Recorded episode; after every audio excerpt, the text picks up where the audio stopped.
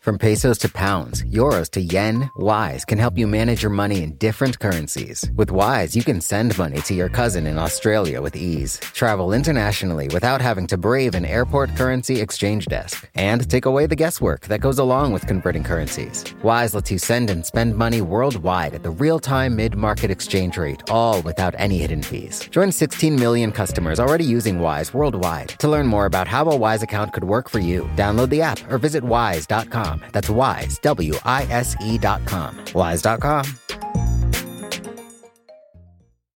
You know how to book flights and hotels.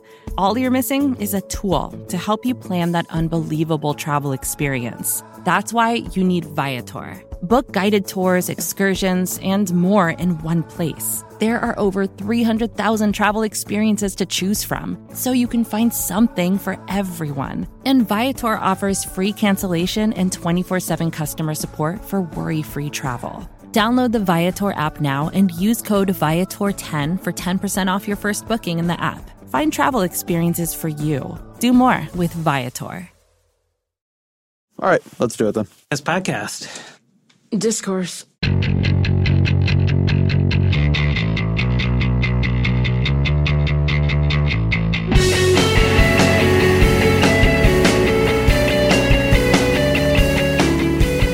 Hello, welcome to another episode of The Weeds on the Vox Media Podcast Network. I'm Matthew Yglesias here today with Jane Coaston and Ezra Klein, and we are going to talk about the fate of democracy in America. Um, and in particular, there's a couple of, um, I don't know how you put it, shenanigans that are going on in lame duck sessions. In Shenanigans feels light. Yeah. Violations of our sacred order. By miscreants. Can we use the By word miscreants. miscreants? Yeah. Well, so here's what's happening.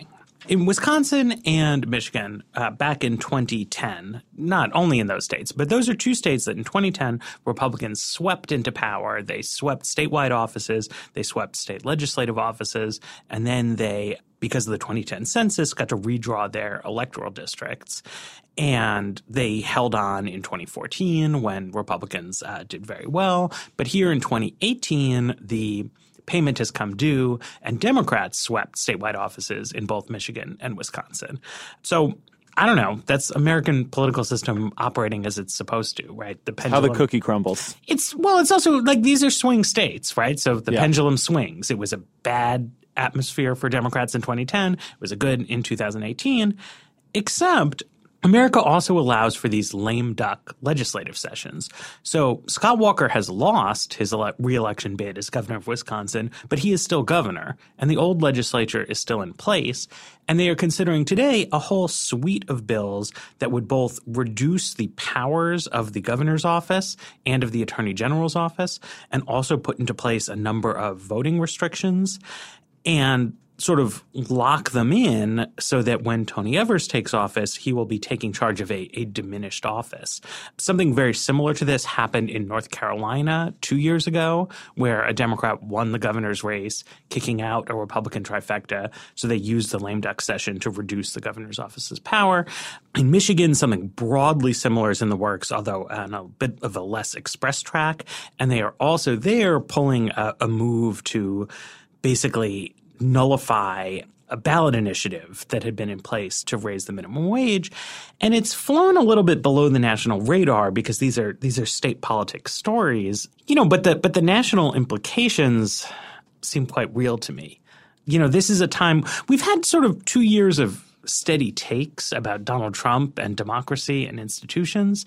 But what you're seeing in these states and especially in, in Wisconsin North Carolina I think is that the threat to the you know legitimacy and democratic legitimacy of the American political system does not have like that much to do with Donald Trump's goofball personality. Right. And, you know, I, I brought up this example a little bit when we were chatting up yesterday. Um, in Utah, uh, the voters, 53% of voters passed Proposition 2, which is the Utah Medical Cannabis Act. And the voters were like, we would like the Utah Medical Cannabis Act. And then lawmakers voted on Monday in a special legislative session to replace what the law that voters had approved. And so they had announced in October they were going to rewrite the legislation prior to its passage after meeting with the Church of Latter day Saints and a bunch of other groups that opposed the legislation that, again, voters supported. So, again, like this is very separate from Trump or conversations about Trump. And this is something that's taking place in a lot of states where the voters have spoken, and yet the voters are apparently not being heard. So I'm not actually so sure that it is separate from Donald Trump and the national GOP for, for reasons I'll get into. But I actually want to go a little bit deeper into what Wisconsin Republicans have proposed because it's telling. Uh, our, our colleague Tara Golshan has a great piece on this on the site. We'll put it in show notes. But what they've proposed and what, and what they're going to be voting on is they want to cut down the number of early voting days, limiting it down to two weeks. They There's a proposal to let the Republican legislature intervene in legal cases and hire their own lawyers.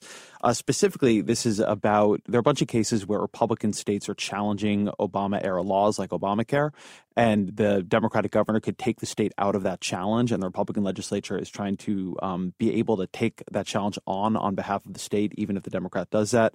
They want to change the date of Wisconsin's 2020 presidential primary from April to March. Um, what they're trying to do there is separate what they're calling a partisan primary from nonpartisan ones that deal with, say, state Supreme Court judges because they want to keep their majority on the Supreme Court. Um, I believe it's the president of the Senate there, though I could be misremembering which leading Republican legislator said this, but he said that the Republicans would have a better chance if these were uh, separated.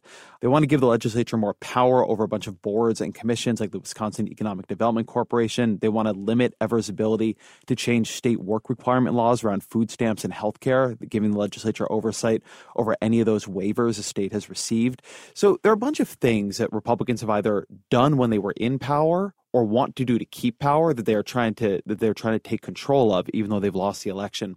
And one reason I don't think this is completely different from some of the trends happening at the national level is I do think this is a big undercurrent of the national Supreme Court fights. If you look at what the Roberts Court and I think we can expect the the the, the court that now has Kavanaugh on it has been doing and, and will be doing, you saw the case around union dues um, right. that really weakened public sector unions. You've seen them refuse to rule on gerrymandering, which allowed for quite a bit of continuing Republican shenanigans around that, although of course some Democratic ones too.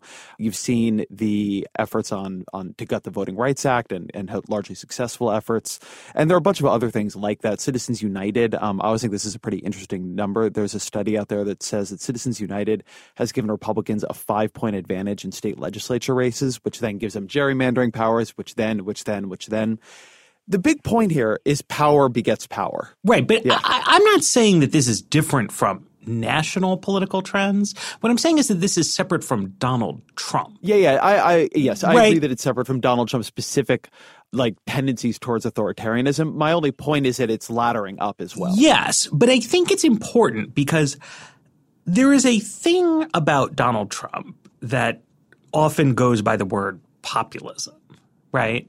And there is a sense, and, and you see this in David Frum's book, you see it in Yascha Mounk's book, um, you see it in a, in a lot of sort of national discourse. There's a view that connects Donald Trump via his immigration and trade policies, which are somewhat distinctive from where Republicans had been, to the European far right and to a notion of populism, right? Viktor Orban and the threat to democracy, right? Which is a classic notion of a kind of plebiscitary dictatorship, right? The demagogue who whips people up, undermines institutions and the rule of law, and entrenches himself as a personalist ruler. And Trump does have some of those qualities. Like people are not misreading them. But there is this other story, right, that seems bigger to me that like Trump is not a plebiscitary dictator. He's a guy who lost the popular vote and he's entrenched mostly through appointing very conventional conservative Republicans to the Supreme Court. And these kind of moves to quasi nullify election results are coming from the, the heart of establishment republicanism. Right. Right. Like this is not the barbarians at the gate. This is the Chamber of Commerce right. and, and the Koch network. And this is what they're doing because it advances important but banal policy goals. Like they want the minimum wage to be low. Right. They want to make it harder for people to get on food stamps. There's no populism really to any of this. It's not like the masses overriding our fussy liberal order. It's actually people deploying the fussy liberal order to overturn election results. So it's interesting, and looking at the Michigan case, um, if you know the Michigan House passes the Senate-approved changes that the GOP-controlled Senate has already approved, and this is going against what obviously voters supported with regard to the hourly minimum wage and mandated paid sick leave, that would mean that workers wouldn't see a raise to $12 per hour until 2030. And tipped workers who now earn $3.52 per hour will have their wages capped at $4 per hour. Well, capped aside from tips, we should say. Wow. Yes. Right. Okay. But so people were out, activists were gathering signatures to put a minimum wage and sick leave issues on the ballot, right? Because this has been in a gerrymandering era, a way progressives have found an end around through gerrymandered districts is you can't gerrymander a ballot initiative. But the Michigan Constitution allows the legislature to sort of preempt a ballot initiative by passing it into law. And so they did that. They passed minimum wage and sick leave legislation before the election to take it off the ballot and sort of diffuse it as an issue. But they delayed the implementation until midway through next year. So that now created the opportunity to, during this lame duck session, modify the laws that they passed earlier this year that kept these issues from going on the ballot. This is completely legal, but it's the opposite of populism. You know, is is what's going on here here's I think something that that is interesting about it, um, and, and, we really saw this in North Carolina, but we're seeing it I think in Michigan, we're seeing it in Wisconsin you might expect that the natural check on this kind of behavior in small d democratic society would be that legislators would feel that if they did this, they would get voted out of office, right? That yes. people would look at them and say, you are breaking the rules. You are directly contravening what we wanted to happen, and we are going to um, turn you out. And they're doing this quite fearlessly. And my understanding in North Carolina is that it did not lead to a large backlash against Republicans. Um, does not look like the Michigan legislature particularly fears what might happen in the aftermath of this. And and there are many possible reasons for this. It may be that the way the votes are distributed and the way the districts are, are built, that you know the voters who voted for these laws do not have as much power, um, you know, as you might as you might expect given their sheer numbers. Or it might just be that people forget, or it might be that people don't care. But I do think one of the things that that has to be looked at here is that there there is a remedy for this, right? This is not, as you say, Matt. They are using the fussy liberal order, and there is a, a, a kind of not so fussy democratic response. But the fact that so many legislatures feel able to do this, and this goes also for gerrymandering and a bunch of other things, there really does seem to be a belief in politics, and it may well be a correct belief, that voters do not vote on process. They do not vote because what they feel you did was unfair. And in fact, your voters prefer that you take as much power as you can whenever you can. And so, you know, maybe this is all in the game now, right? Like maybe maybe these are the rules of politics, not the other rules of politics. Yeah. I think like given the the responses of the electorate, you have to ask if that's actually the world we're living in. Well, the problem though is that in 2018, most voters in Wisconsin voted for Democratic state legislators, and most voters in Michigan voted for Democratic state legislatures. Right. But in both cases, Republicans ended up with a large majority of the seats because of how the district lines have been drawn. So it's not that they don't fear that the voters will turn on them, it's that they have proof in hand that the voters turning on them won't cause them to lose their majorities. And especially in a state like Michigan, you know, when Governor, current Governor Rick Snyder, he didn't endorse the Republican who was slated to follow him, who lost his election. The Republican Party in Michigan and Wisconsin and in a bunch of other states, including Pennsylvania, is ebbing in popularity. And so I think that this is an understanding that you got to get, you know, get the getting while the getting is good, so to speak. Right. I mean, it, it does all intersect in a fairly fundamental way with gerrymandering because ultimately, given gerrymandered lines, to lose the races, you would need to alienate not the median voter in your state, but a voter who's considerably to the right of the median voter. And that voter, oh, you know, as you were saying, Ezra, like wants his local elected officials to grab as much power as as they can, right? right? Because like because he's much to the right of the state median and does not, you know, think that a sort of fair majoritarian process is going to represent uh, the, the interests that he has. So th- there's an, an interesting dynamic here, though, which is that let, let me say this two ways. So in a society where you have a part a, a political coalition in power but that it knows it will lose power. It knows that the numbers are turning against it. This is, you know, if you take us out of the American context, if you like kind of get rid of like our myths about ourselves and our beliefs about ourselves, like this is often what political science says will happen. That you will see a, a widespread effort on the party that has power to change the rules so that they will be able to keep power. Like we used to have these articles on the site and they, they came out of great articles that were, were written at, at Slate. It's a, it's a great format, like how we report on this if it were happening in another country right? And, and it's just like, it's this much colder kind of like, oh, in this banana republic over here. Um, so on the one hand, this isn't that unusual. On the other, it kind of is because in the way we typically theorize about politics, uh, particularly against small d democratic politics, if you have a party that is losing is beginning to lose power. What you what they want to do is expand their appeal so they don't lose power, right? This is right. the sort of the idea of the Republican autopsy in 2012. It remains true to this day. The Republicans have now lost six of the last seven presidential popular vote margins. Um, that's a really bad record for a party. You'd you'd want to be beginning to kind of think up a bigger, broader tent strategy, but instead they've been doing the opposite. And in these different states, which you know Republicans are by no means out of power forever in Wisconsin and Michigan, but as Jane says, there's some real bad currents for the parties in, in those states. And in Michigan, where Rick Snyder didn't even endorse the, the next governor, you know, you might imagine a, a Michigan Republican Party deciding, okay, like we've made some wrong turns here. If we're going to be competitive, and certainly if we're going to be dominant in the next couple of years, like we need to get back to a, a broader based appeal. And kind of again and again, that, that doesn't seem to be happening with the Republican Party. Uh, I did this interview with Nate Silver right before the election, and we were talking about, he was saying that in his models, when you run the numbers, the average state is six points more Republican than the nation as a whole.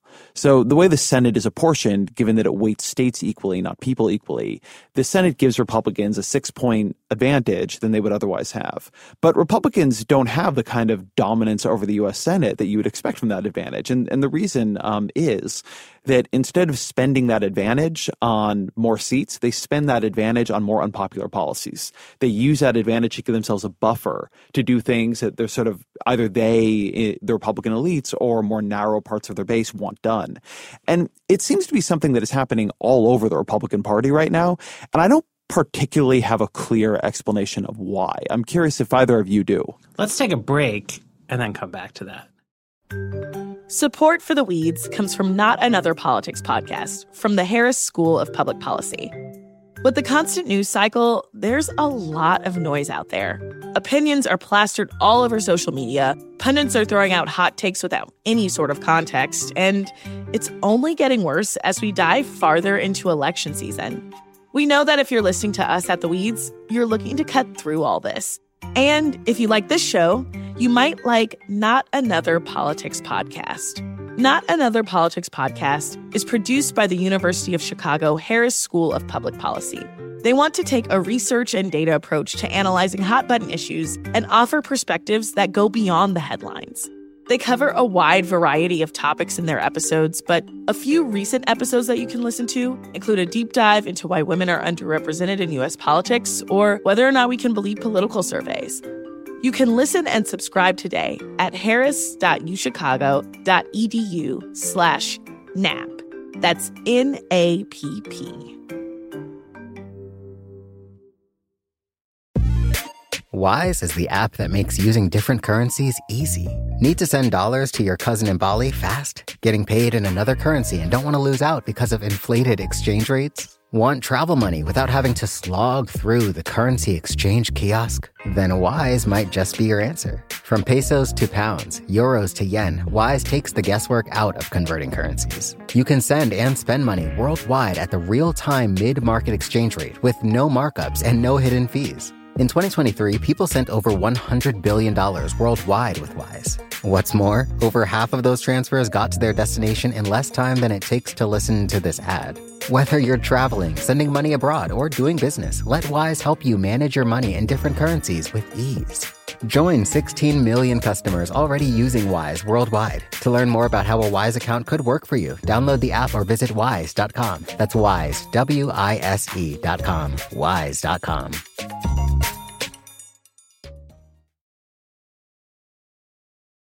So it's interesting because I, I, think about this question a lot about the idea, you know, whenever there's some conservative or far right commentator who is very concerned that there will never be a Republican president ever again because there are too many brown people voting. You know, I think to myself, you could attempt to pitch Republican ideas to non white people. You could do that it's a thing that has been done before. You know, during the 2018 midterms, a Republican candidate, namely Ted Cruz, did better with Latino voters than Trump did in 2016. When we had our conversation about California conservatives, we talked a little bit about this, that, you know, it's something that I would love to get into at some other time is that, you know, George W. Bush and Rick Perry ran very different campaigns that did, in fact, aim at non-white voters who they thought might have conservative leanings. But I think you see this idea obviously, since I've written about this, I deeply believe this, but you see this kind of California conservative, like we have to like get all of this done right now because we will never win an election again because there's no way that we could pitch our ideas to these people. And it's a very strange argument to basically see like if we don't attempt to usurp the rights of the voters or take away the decisions the voters have made, we cannot fight with Democrats on an equal playing field when history would easily dictate that clearly conservatives can. This also reminds me of when we were talking about the California conservatives because this kind of behavior, the behavior of state level Republican parties, it suggests to me that for all this kind of hype in the in the media world of, of this idea that politics is downstream of culture or that what conservatives really want is victory in the culture wars their behavior in this kind of like brass tack stuff says otherwise, right? Like there is some element of the institutional conservative movement that really, really craves political power and not just the showy symbolism of political power, right? Like Scott Walker losing to Tony Evers is a big kind of statement, right? In the in the culture, like Wisconsin, is it turning into a red state? No. Now we have this liberal governor again. But like the legislature is acting here in procedurally and substantively abusive ways because there is a profound concern about the little niggling details of public policy, right? And it's the same in Michigan, right? Like the minimum wage is really popular. Right? It's really popular. If you wanted to own the libs, you would just take one for the team and embrace it. Right. But like they don't. They are willing to bend the rules, to break norms, to risk losing elections, to make sure that companies do not need to increase the salaries that they pay to low income people.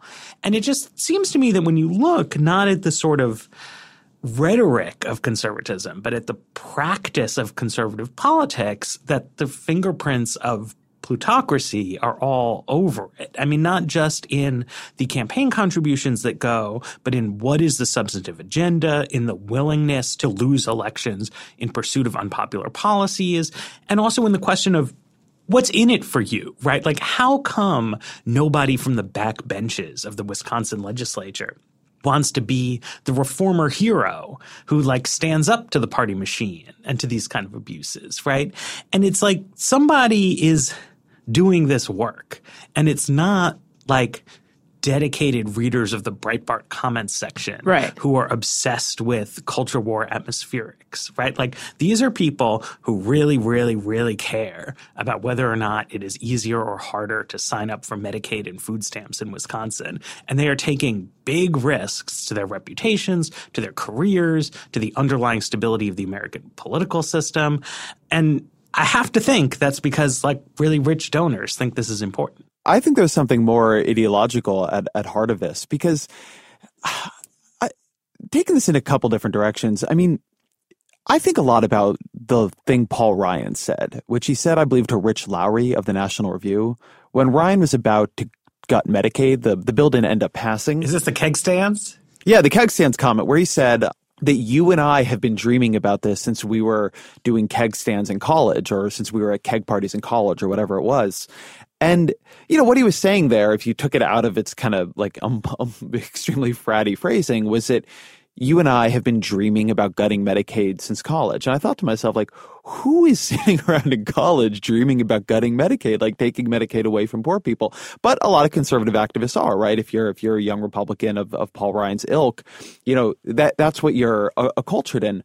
I don't buy on some level that this is all coming from the donors. And I don't buy it because I just don't think the donors are, are strong enough. Like my read of most money in politics things is that you can do a lot with money in politics, but you can't, it is very hard to buy people away from the positions they actually hold. What it's very easy to do is reinforce the positions they, they already hold. Right. And it seems to me that like the, the, the role the money is playing is like the fortress that allows them to hold the positions or push the positions they actually have. And, you know, money is complicated, right? There's a lot going into convincing people of these positions. There's a lot going into like giving them a motivated reasoning structure. I mean, there's all kinds of things that money actually does in practice. But isn't but, reinforcing the positions that they already have? Like, isn't that what's happening here? Like, I'm not saying that's what I'm. That's, uh, that's what I'm saying. Yeah. I that think, it's not. Yeah. I'm just saying it's not just the donors. It's not like if you took out the donors, Mitch McConnell and Paul Ryan would be in a different place. And the, just the other point on this was that it really looked in the campaign like Donald Trump was going to break this. Right. Donald Trump was going to come in and he was going to say, no, the core of the Republican Party is like white resentment and borders. And I don't really care about the donors because Donald Trump didn't primarily fund his campaign. He is not as um, reliant on donors as a lot of other players. He gets a lot of free media, right. you know, et cetera, et cetera. At least he was. he wasn't right. It's probably going to be different next time. But he didn't. He came in and it turned out that like everybody he hired and everybody whose votes he relied on in Congress, like the old, the way he was going to maintain their support was by buying into this. And I think at some level it's because like this is like the authentic belief of the Republican Party. You've had these good rants in the past, Matt, about like this being a group of people who they really believe what they believe. Like they they like they are fiercely committed to this vision of the country. And I think in Wisconsin you see it. Like it's just bizarre. It is bizarre that the thing you would try to do is make sure that the incoming Democratic governor could not change the waivers on Medicaid and on food stamps. Like that, that is the hill you want to die on. But like they believe it, right? Like they, they believe enough in these waivers that are just, that are adding work requirements and making it harder for people to access needed social safety net programs that like they are willing to take all these, all these hits. And I don't think it's because there's such a huge donor industry in Wisconsin that are backing them up on this. I think it's because like they believe this is the kind of thing that they are in politics politics to get done. So this makes me wonder how far this kind of trend is going to go, right? Because I think that there's both an asymmetry between the blue states and, and the Republicans in this regard, and also, you know, some disturbing kind of implications. Like the basic issue in both Wisconsin and Michigan is that you can't gerrymander elections for statewide races, but you can gerrymander state legislative races. So Democrats gotta you know, modest but real majority sort of all up and down the ballot in those states, but that created wins in the statewide offices, but losses of legislative majorities. And so conceivably, you could see a push, you know, if next time there's a Republican governor, in one of those states because the pendulum swings back and forth to really reorder the state constitution. And all 50 states copy the presidential system where you have an independent executive and legislature but there's no requirement for that right? If you're really committed to the idea that gerrymandering is good and that a big problem with governors having power is that you can't gerrymander your way to winning governor's races you could just like do away with the office of governor, right? And have a kind of parliamentary system based on gerrymandered districts and rule forever. And that would go against norms of various kinds. But at the same time, passing large constitutional changes after you win an election would in some ways be less norm violating than doing it after you lose one. And then you have the opposite trend in, I feel like, blue states where Democratic leaders in the state legislature in Maryland were really not enthusiastic about Ben Jealous's campaign against Larry Hogan. That for a lot of moderate Democrats in Maryland, it was good to have a moderate Republican governor because that took pressure off of them to sort of deliver big left wing legislation. And there's just absolutely none. And then in New York, you had the opposite thing where Andrew Cuomo for years kind of helped Republicans stay in charge of the state Senate. Right. Massachusetts, like almost never has a Democratic governor, always because state party officials are kind of like tanking the races. And Democrats have, in most of these instances, it's not that they don't fight to win their own seats and get like their own political power, but this kind of spirit of like team play and like what we really want is to advance a maximum agenda just like does not really exist in in state politics for Democrats and, and hasn't anywhere. And it it really sort of profoundly shapes how policy goes over over the long term. And I feel like in some ways the divergence is, is only intensifying. Right. Something, though, I want to go back to is something Ezra was talking about. And we've been talking about this idea of populism and something that, you know, I think me and a couple other folks on ye old Twitters have said is that, you know, if Trump were an actual populist and had basically kept up kind of what he was talking about in 2015 and 2016 and not kind of subsumed himself to Mitch McConnellism, I think he would be a much more popular and much more concerning for Democrats president. Because, you know, I think often of former Louisiana governor and United States Senator Huey Long, who is probably the most recognizable example of what a populist looks like in America until his assassination in 1935. He was a very controversial figure, but he's also, you know, he set up the Share Our Wealth program, which was would have established a net asset tax. And basically his plan was so that everyone would have a car, a radio, and a home worth $5,000. And he's talking about this in 1932, and he is winning on it.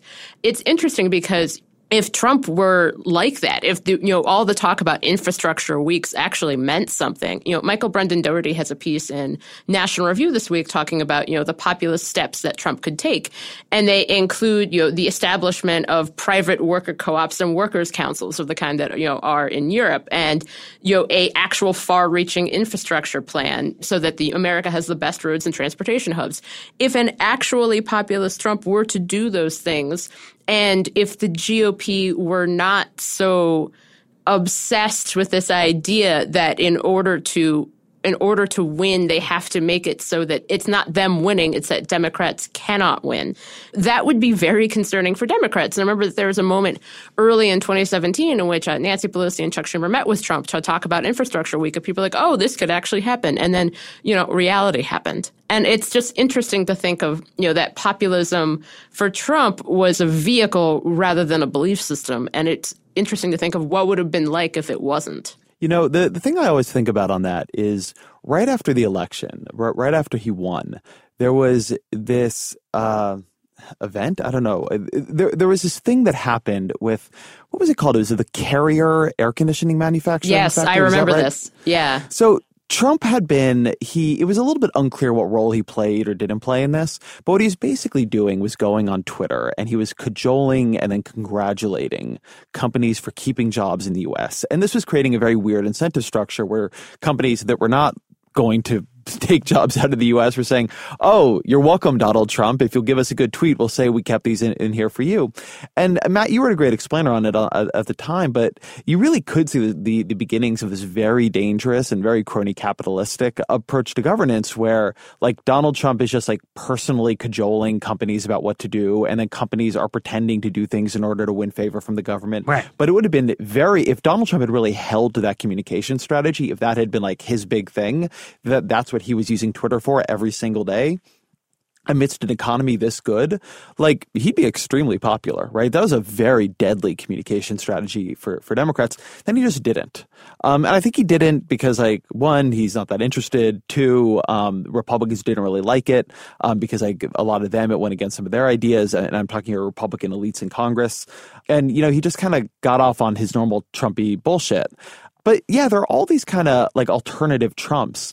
The thing I've been thinking about, I kind of want to write a piece on this, is that it's very normal after you lose a midterm for the president to um, reposition himself in between his party and Congress and the other party. Um, you saw this with uh, Bill Clinton in 1994. You saw it with Barack Obama in 2010. There's no evidence at all that Donald Trump is going to try to do this. And yep. in doing that, he's actually breaking from recent accepted and quite successful political practice, right? After the election, instead of, you know, talking about how they'd work together, he fired Jeff Sessions and hired Whitaker.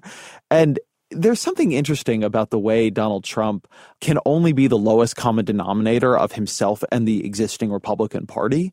There is a much more potent political synthesis of those two operations that could emerge, and it just hasn't. You know, I think it has a lot to do with his own dynamics.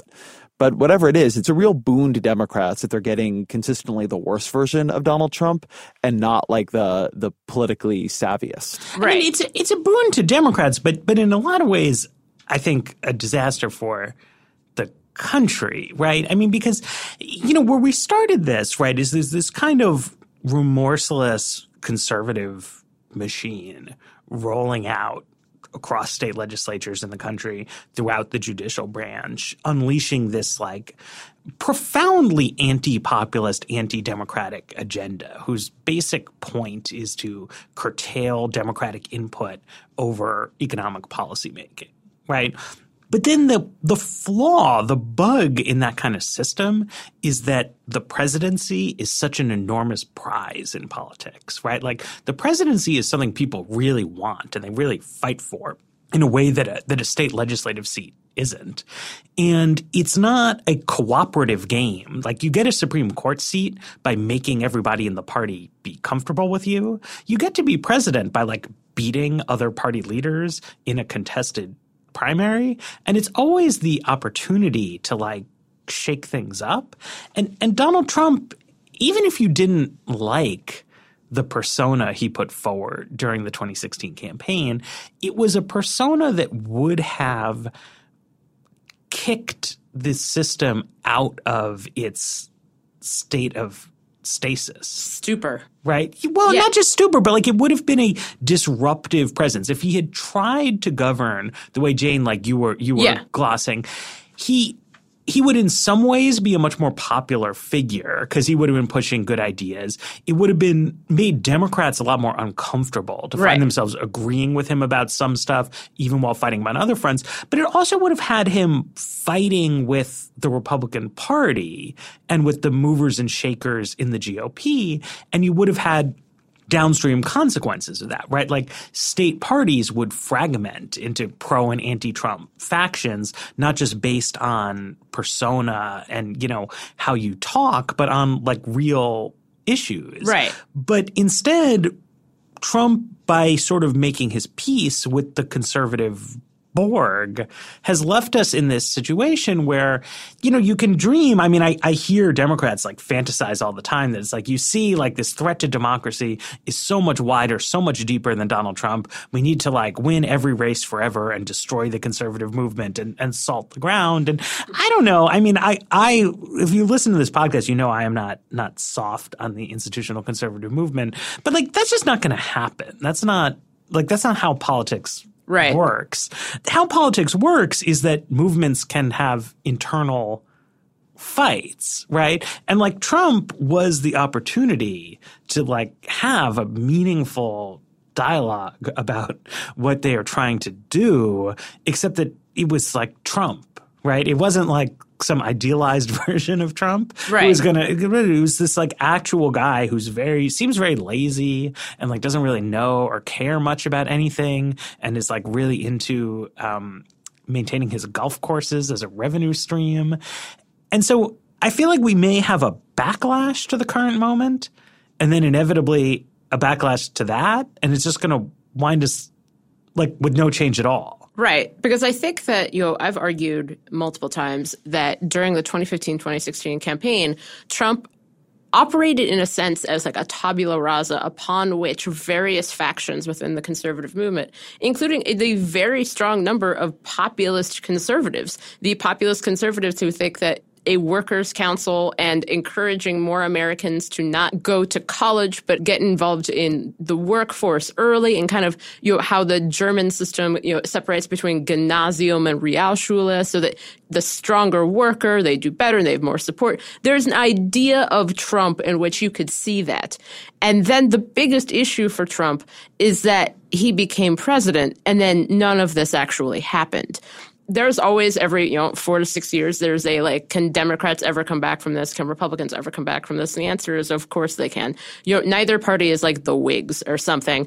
But i do think it's interesting to postulate on what a conservative movement that is influenced by populism at its base would look like and not one that is w- willing to wield populism but generally against non-white people so one final point on this, but before we move on, and it's more to to lay a to lay a flag in the ground for a future conversation. But Matt, you made the good point earlier that in, in some ways it makes more sense for parties to address this when they win power than than when they lose it. And the problem there is that parties win power and they want to do their policy agenda; they don't want to do their process agenda.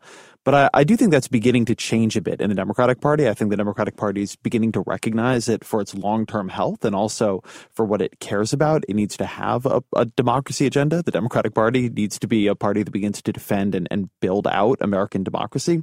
So the first bill that the Democratic House is planning to take up and pass is a pretty sweeping bill of pro-democratic reforms and anti-corruption reforms. And and I don't want to gloss it here, but we'll go into it in a in a future weeds. And you're beginning to see talk among the 2020 contenders. Deval Patrick just got profiled, and he was talking about a democracy agenda. But I do think something to keep an eye on is these Republican moves are beginning to create a counter reaction among Democrats, and and what that reaction is going to be is take things that maybe they've always supported, like national automatic voter registration or you know real reforms to try to curb gerrymandering, and make it the first thing they do if they get enough power to do things, not the thing that would have been nice if they had done it when they had enough power to do things.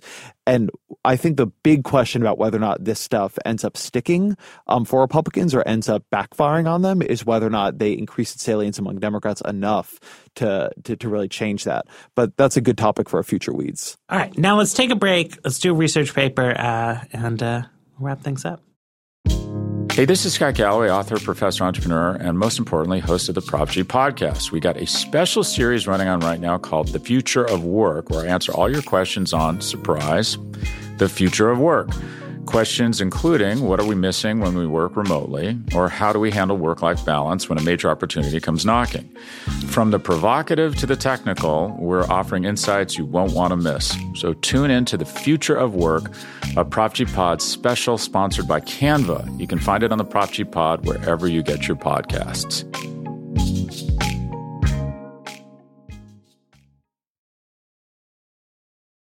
What have you got for us, Ezra? All right, we have a fun um, and interesting paper today. It's called The Parties in Our Heads Misperceptions About Party Composition and Their Consequences.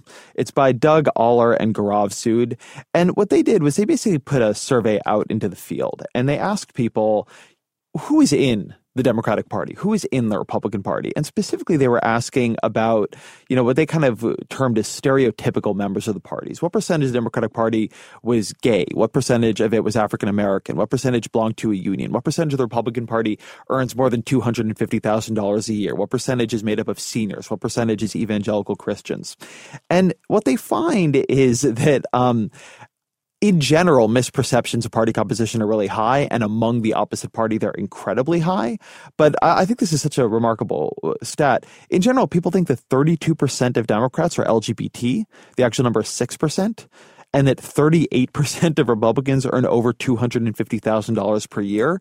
The actual number is 2%. The thing that I find really striking about this paper is that they did a, a secondary analysis in which they looked at how do these numbers change and vary as political interest and which is to say political information like how much political media you actually consume rise because i think in our idealized concept of, of how politics works, the more information you have, the clearer picture you have. That was not true here. In seven of the eight conditions, the only exception being the number of Republicans who make uh, more than $250,000 a year, but in seven of the eight conditions, having more information about politics led you to believe the other side was, or actually just any side, was more stereotypical than it actually was. The Democrats were more gay than they actually were. The, the Republicans were more evangelical than they actually are. And that I think is in some ways, it's a really interesting statement about media dynamics and what picture the parties are giving of themselves and, and are giving to each other about, about who is in them. Right. I, I, was kind of astounded. You know, respondents thought that 39.3% of Democrats belong to a labor union.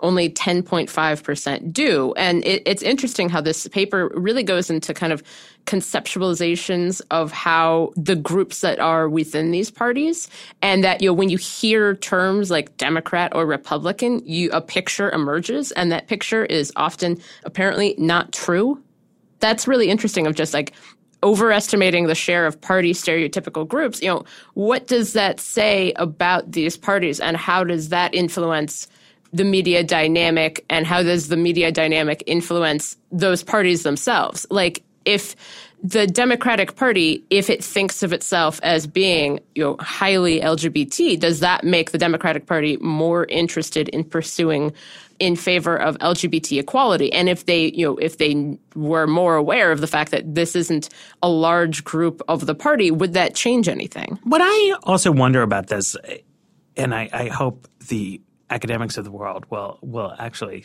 do what, what I want here, is how much this changes over time right? Because this is a study, we're talking about it now, and it was published, I think, a few months ago. But the surveys were conducted in 2014. 2015. 20, and I feel like the media stereotyping of the parties can often change a lot, right? And so, like, post Trump, there's this like overemphasis, I would say, in the opposite direction on the idea that like Republicans are these like incredibly uh, downtrodden, you know, like all like like dusky unemployed coal miners or something, which is so at odds with this like view that Democrats have that like all Republicans are super duper rich from this survey. So I would love to see like how much has that changed. And by the same token, right, LGBT equality issues have diminished somewhat in terms of how salient they are in national politics, right? Like there was a time right around the big, um, you know, Obama flip flop on marriage equality, the Supreme Court decision, right. when this was like something you were hearing about all the time. Right. And so the idea that Democrats were the party of gay rights yeah. as an important constituent element was like that was accurate. And so you then move to the uh, misleading inference that, that that's that, that, because a imply. huge proportion of them are themselves gay, right? right? Whereas today, I mean, you could read political stories for a month right? Yeah. And like not really get the sense that Nancy Pelosi and Donald Trump are arguing about LGBT equality because right. they mostly aren't, right? I mean, there continue to be important policy issues yeah. in play, but it's just like not what official political arguments are about. And so you might see a, a, a real re- receding kind of there. On the other hand, it, it seems like these days you might get the impression that like some incredibly large share of Democrats are immigrants. Right. So one of the things I think is interesting here, like to, to look at one that wasn't really in the news when this happened, look at atheist. What's so interesting to me, so in reality, 8.7% of Democrats are atheist or agnostic. Among Republicans, they think 36% of Democrats are, are atheist or agnostic. Democrats believe 24.5% are. One of the things that was really fascinating to me about this study, um, when, when I dug into it a bit, was how close the misperceptions of parties are within the parties to what the other party believes about it. So, you know, that earn over $250,000 a year mark for the Republican Party. Yes, it's true that 40 that Democrats think 44% of Republicans earn over $250,000, but Republicans think 33% do. In terms of what percentage of the Democratic Party are union members, yeah, it's true that Republicans think it's 43%, but Democrats think it's 37. And so my hypothesized mechanism for what was going on here is that if you learn about the other party through media affiliated to your ideological tendency, if you're learning about the Democratic Party from Fox News, when Fox News talks about the Democratic Party, it's like San Francisco liberal Nancy Pelosi, angry black woman Maxine Waters, right? Like they've got all these stereotypes, and those stereotypes are very heavily built on top of these um, demographic composition issues. So, like, they're looking for Democrats to go after who demographically are, are going to activate their base, and and the same is true in the with with say MSNBC and the Republican Party. It's like a real focus on the Koch brothers and and folks of that nature. But that can't be happening, or that can't at least be the main mechanism because you're seeing this intra-party too, right? That, that's not like Democrats are not learning about the Democratic Party from Fox News. Republicans are not learning about the Republican Party from MSNBC. So something else is going on here. I, I did wonder a little bit, uh, I think a bit to your point, Matt, if people aren't making reasonably valid inferences downward, that what they're trying to say, sometimes in polling, people are not saying what the poll is measuring um, or what the poll is trying to measure. And, you know, in terms of how much of the Republican Party seems to be like oriented towards helping out people who earn over $250,000 a year, I think 45% of its efforts is a reasonable estimate. You know, and similarly, like unions have an outsized uh, share of power in the Democratic Party. So it's like you could get into something where what people are trying to reflect is like what they think the parties are actually doing, and they're they're, right. they're framing that in the question they've been given here. But I don't know. There's something interesting here that is really complicated by how close the perceptions are between the two parties. Right. I, I, think it's interesting because there's kind of the parties themselves and the perceptions of those parties. And they're two separate things. And yet, I really think that this is based on your point that this is about what you, based on the priorities of the parties. You know, like the Democratic National Convention in 2016 was very proud of the fact that it had, you know, trans people speaking on stage. And that is, that is a statement that you are making. This is a priority for your party, but it does not necessarily mean that this makes up a large piece of your party's pie, so to speak.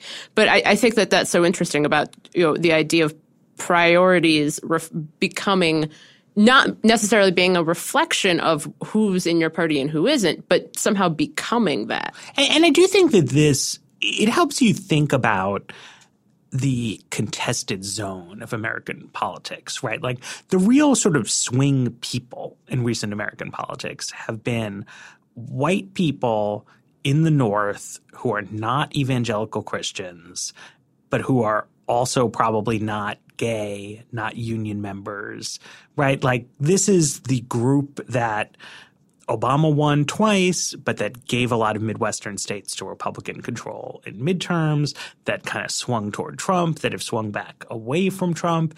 And it's a group of people that is not represented in party stereotypes right? Like if you right. think of a stereotypical Republican, he's rich or in church all the time, and a Democrat is like part of a minority identity group of some kind or another. And there's a kind of generic modal American who is not strongly reflected in either of these stereotypical coalitions. And to the extent that people are thinking less of issues and more of like, which is the party that people like me are in. Right. Right. That's a group of people who don't think that either party is the party for people who are for people like me. Right. I would be curious to see what this looks like in 10 years. I would, you know, one of the most fascinating transitions over the last 10 years in LGBT rights is this idea that your sexual orientation or gender identity could, in fact, be separate from how your political perceptions work. And I see that every time the New York Times runs a piece about gay conservatives and, you know, a gay couple that supports Trump and hangs out with Donald Trump Jr. They were, uh, there was a couple just profiled last week. And I'm like, this really is a marker for progress that gay people and straight people can all make decisions that I find mildly questionable equality. Hooray! Yay! Okay, and with that, uh, we should bring this episode to an end. Thanks, Jane, for joining us in a, in a little schedule shakeup. And thanks, as always, to our producer, Griffin Tanner. Thanks to all of you listeners out there. And The Weeds will be back on Friday.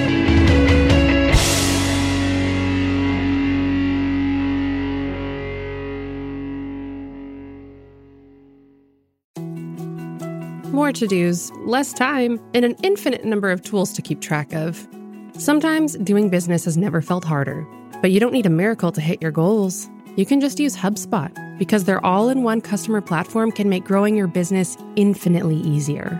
Imagine this high quality leads, fast closing deals, wildly happy customers, and more benchmark breaking quarters. It's not a miracle, it's HubSpot. Visit HubSpot.com to get started today.